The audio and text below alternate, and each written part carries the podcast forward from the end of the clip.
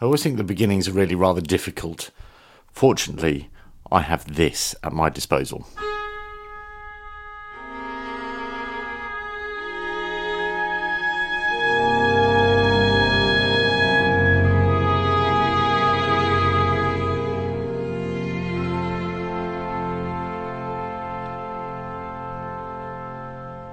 This is the first in um, a new series of thoroughly good podcasts. In fact, it is the first in the third series of thoroughly good podcasts. There really have been two series before now. In fact, if you're being a real nerd, uh, then technically there's probably been probably been four series before now, but two of those I wouldn't recommend listening. Uh, they were like the dark years of this podcast, and they didn't last very long. But this collection of podcasts is dedicated to something that I care deeply about, something that has always been there, been a part of my life, something that I cherish, uh, something which has always delivered, um, and that's classical music.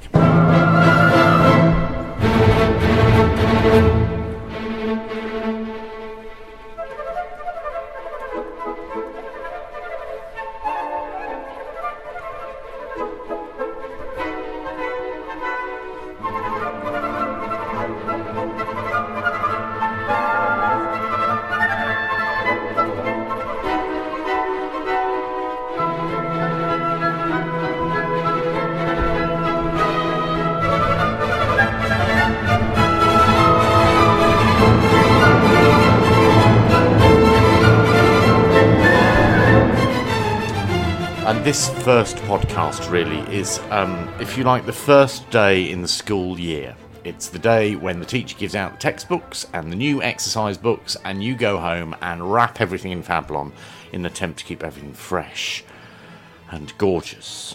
This is about telling you what this series is about, uh, what you can expect, what you won't get, what you will get, who you'll hear from, why I'm making it, uh, and kind of really the best place to begin is is the overarching idea. Yes, there is an overarching idea behind all of this. It's not some kind of random, unscripted rambling by me.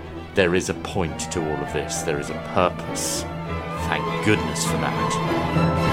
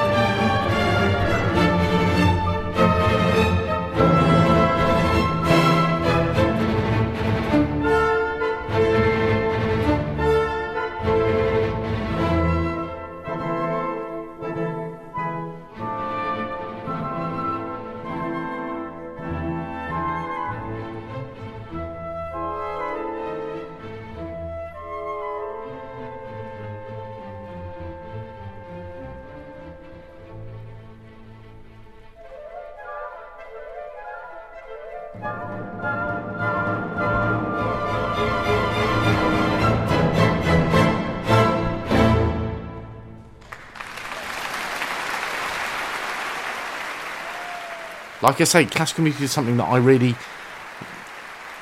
I really rely on. I really care about. I really, I really love. Not, not in that I'm completely obsessed with the industry or completely obsessed by it. I don't do an enormous amount of reading around the subject. I don't, I don't listen to it every single day, um, at every given moment. Really, what I'm saying is, is that it is something which always make has an impact on me, and and I thought before I started making these podcasts that it would be really interesting to sort of interrogate that, to try and explore why it is that it has an impact, and and then to go further and to to try and work out how how one can find the holy grail for classical music, which is what every marketer is trying to do within the classical music industry, which is trying to um, get more people into the concert hall, to get more people excited about the genre, to to to give classical music a bit of an oomph. Now, those people who love it and who listen to it a lot and who play and, and who exist in that world might say that it doesn't need that kind of oomph, that kind of injection of new audiences. A lot of other people say that it does.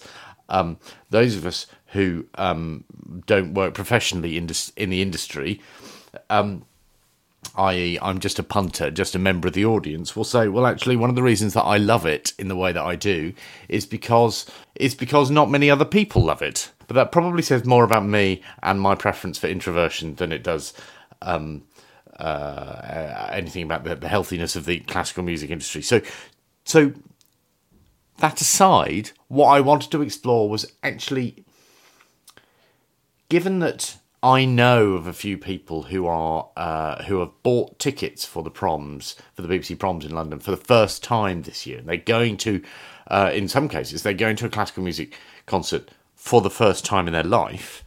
Um, that made me think. Well, there's probably quite a lot of people my age who perhaps I went to school with who haven't yet considered classical music and haven't gone to a concert. How would I go about persuading them? What would I do to introduce them? What is the thing? What is the way? How do we go about trying to introduce this thing that a lot of people think is elitist or inaccessible or boring? How do we go about introducing them? And I think it's about sharing. I think it's about sharing. I think it's about emoting, enthusing. Uh, I think it's about not dumbing down, but also not being too pompous. Uh, and I think that the best way, or possibly one of the best ways of doing that, is to make a podcast series.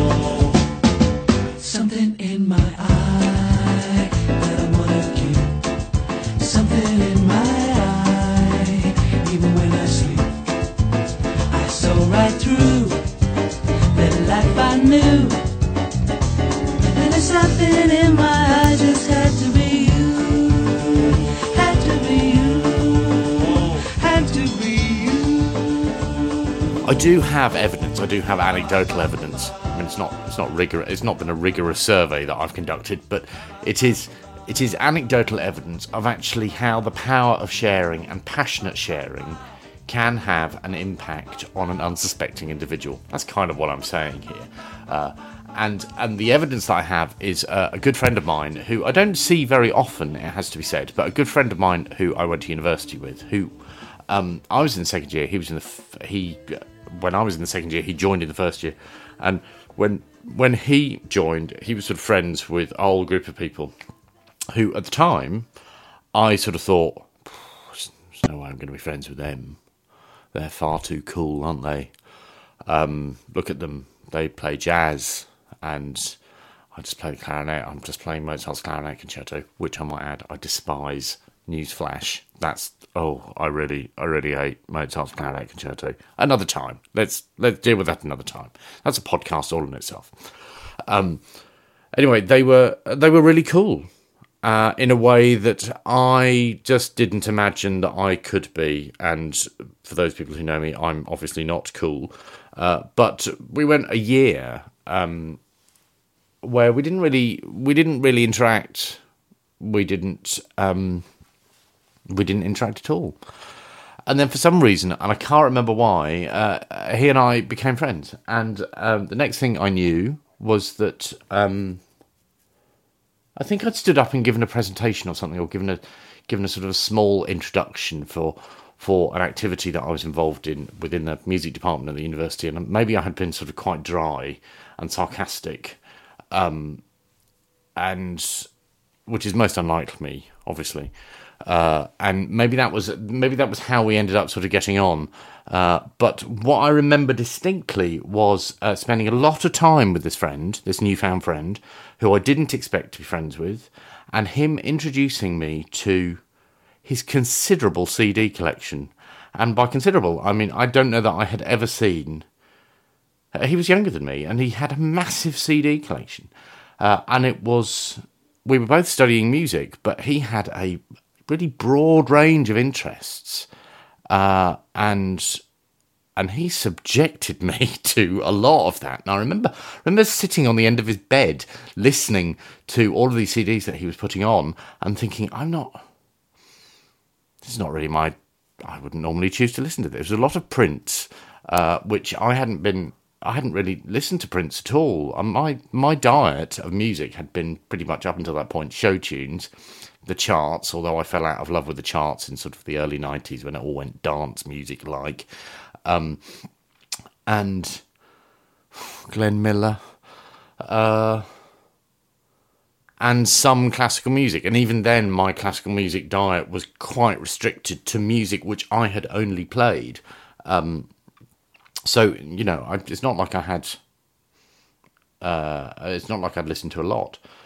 Um, and suddenly, I was hearing loads and loads of different styles of music. A lot of a lot of jazz, a lot of acid jazz, um, some a lot of funk, and a lot of it really rhythmic and exciting, and it had quite a profound effect on me because I was I was hearing a wall of sound.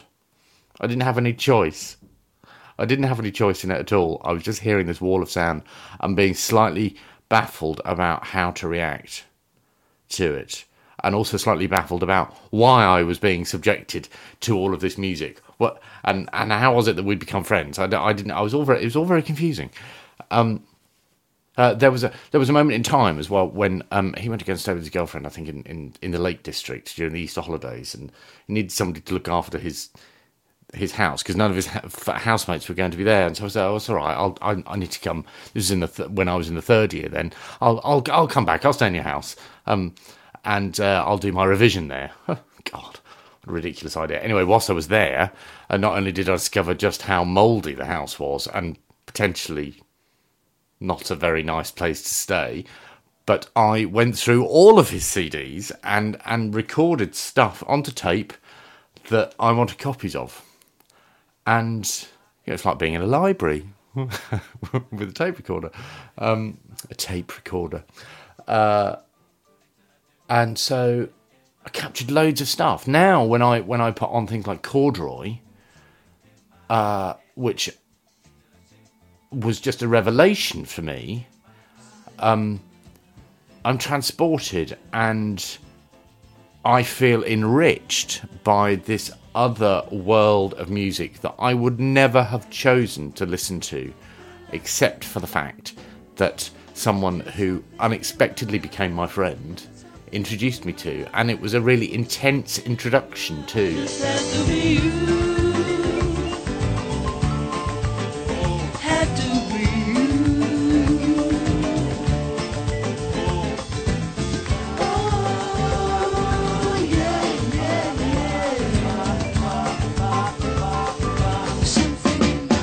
I'm not the only one. I'm not the only one who's had that kind of introduction.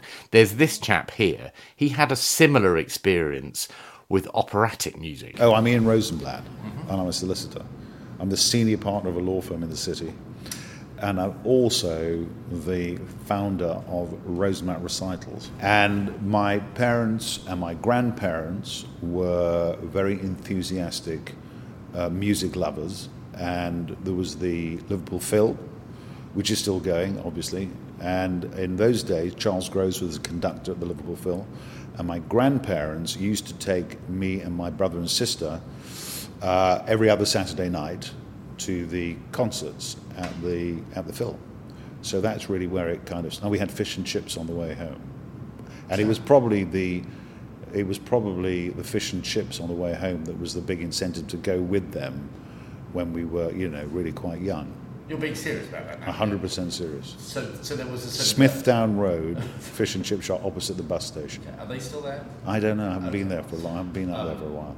But so, so you do think that there was maybe a thing about there being an incentive? I think that probably helped, but you know, it's you know, I was brought up with it, so there was music playing all the time. and uh, and my father was is mad about uh, singers. So it's not opera, just opera, but it was the human voice, and so he. Um, he's one of 12, he's the youngest of 12, Jewish family. Eight of them were brothers. And there's this sort of cantorial tradition of, um, uh, of singing. So that was kind of all going on at the same time. And my father used to um, put on a record and play a voice, and then you had to guess who the voice was. He played like two bars, and then you had to guess who it was. So you know, it's not every kid's idea of a good time, but I did quite, you know, I kind of like that. And then he used to go to work very early in the morning, and during the week, at um, five o'clock in the morning or thereabouts, he would play the same recording of uh, La Traviata, you know, every day. So five about five o'clock in wow. the morning. How did that go down? Well, I think my brother and my sister stuck their heads under the, their pillows. Uh, and you know slam the door or whatever. But I thought he was great and I loved it. That's Ian Rosenblatt. He is uh, the uh, founder and runner of the Rosenblatt Recital series, uh, which are largely at the Wigmore Hall um, and are the most recent example of of something which I have inadvertently been introduced to. You'll hear all about that in the second podcast. Do you see what I'm doing here? I'm sort of throwing forward to what's happening in the next one. And in actual fact, you'll be able to hear the second one right after this one because two podcasts have been released in one go. This has all been planned out really very carefully. This is not it's not been done by accident. No way.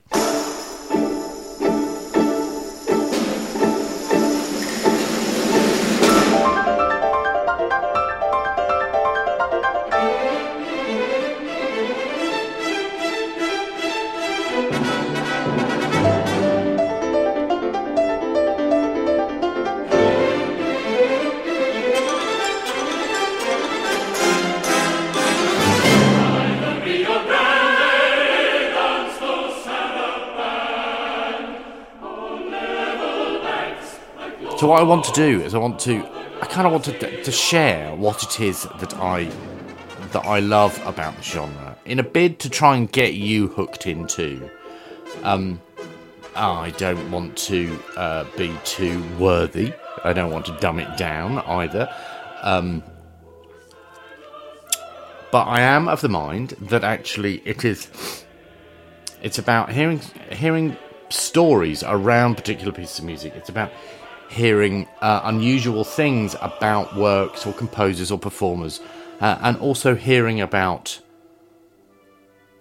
what the performing world is like in a bit to try and demystify it. If you, if you do those kind of things, then actually you can bring that seemingly distant, potentially irrelevant world closer in. And if you bring it closer in, there may be a chance that you'd be prepared to to take the next step and listen to it, or participate in it, or live it. And and if you take that next step, then there's every chance that you will grow to love it in the same way that I do. And that to me would just be that that would be the result. That would be the goal. I feel the need to explain what it's not going to be. There will be other people. You will be you will hear from other people. They will largely be people that I basically want to speak to uh, and now I have an opportunity to speak to them and ask them questions about about uh, classical music today. It's not going to be searing journalism. Sorry to let you down. It's probably not. I mean, maybe it is. Maybe it is in comparison to other classical music journalists. But but I'm not. I'm not striving here to um, to deliver something groundbreaking or earth shattering I'm not going to share any revelations with you. Um, it's just it's just a bit of chat really about something I love. That's the thing.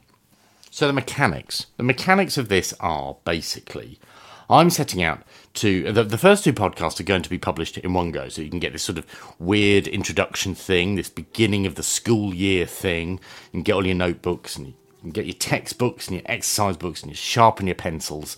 Uh, Uh, straight after that, you can hear the second podcast, which is uh, the interview with, with Ian Rosenblatt, which just happens to coincide with the launch of the new Rosenblatt recital season, uh, which starts in autumn of 2016 and runs until, I think, June of 2017. It seems almost evil to be considering, let alone speaking about 2017, but there we are. So each subsequent podcast will come out late on a Tuesday, early on a Wednesday morning. Um, you'll be able to subscribe to them via iTunes if you search for Thoroughly Good Podcast on iTunes. They're already there, including some of the back catalogue of sort of weird stuff. Uh, also, make a point of following at Thoroughly Good. Uh, you get all the updates there, uh, and everything will be posted on thoroughlygood.me, which just happens to be my blog, and it's called that because I am.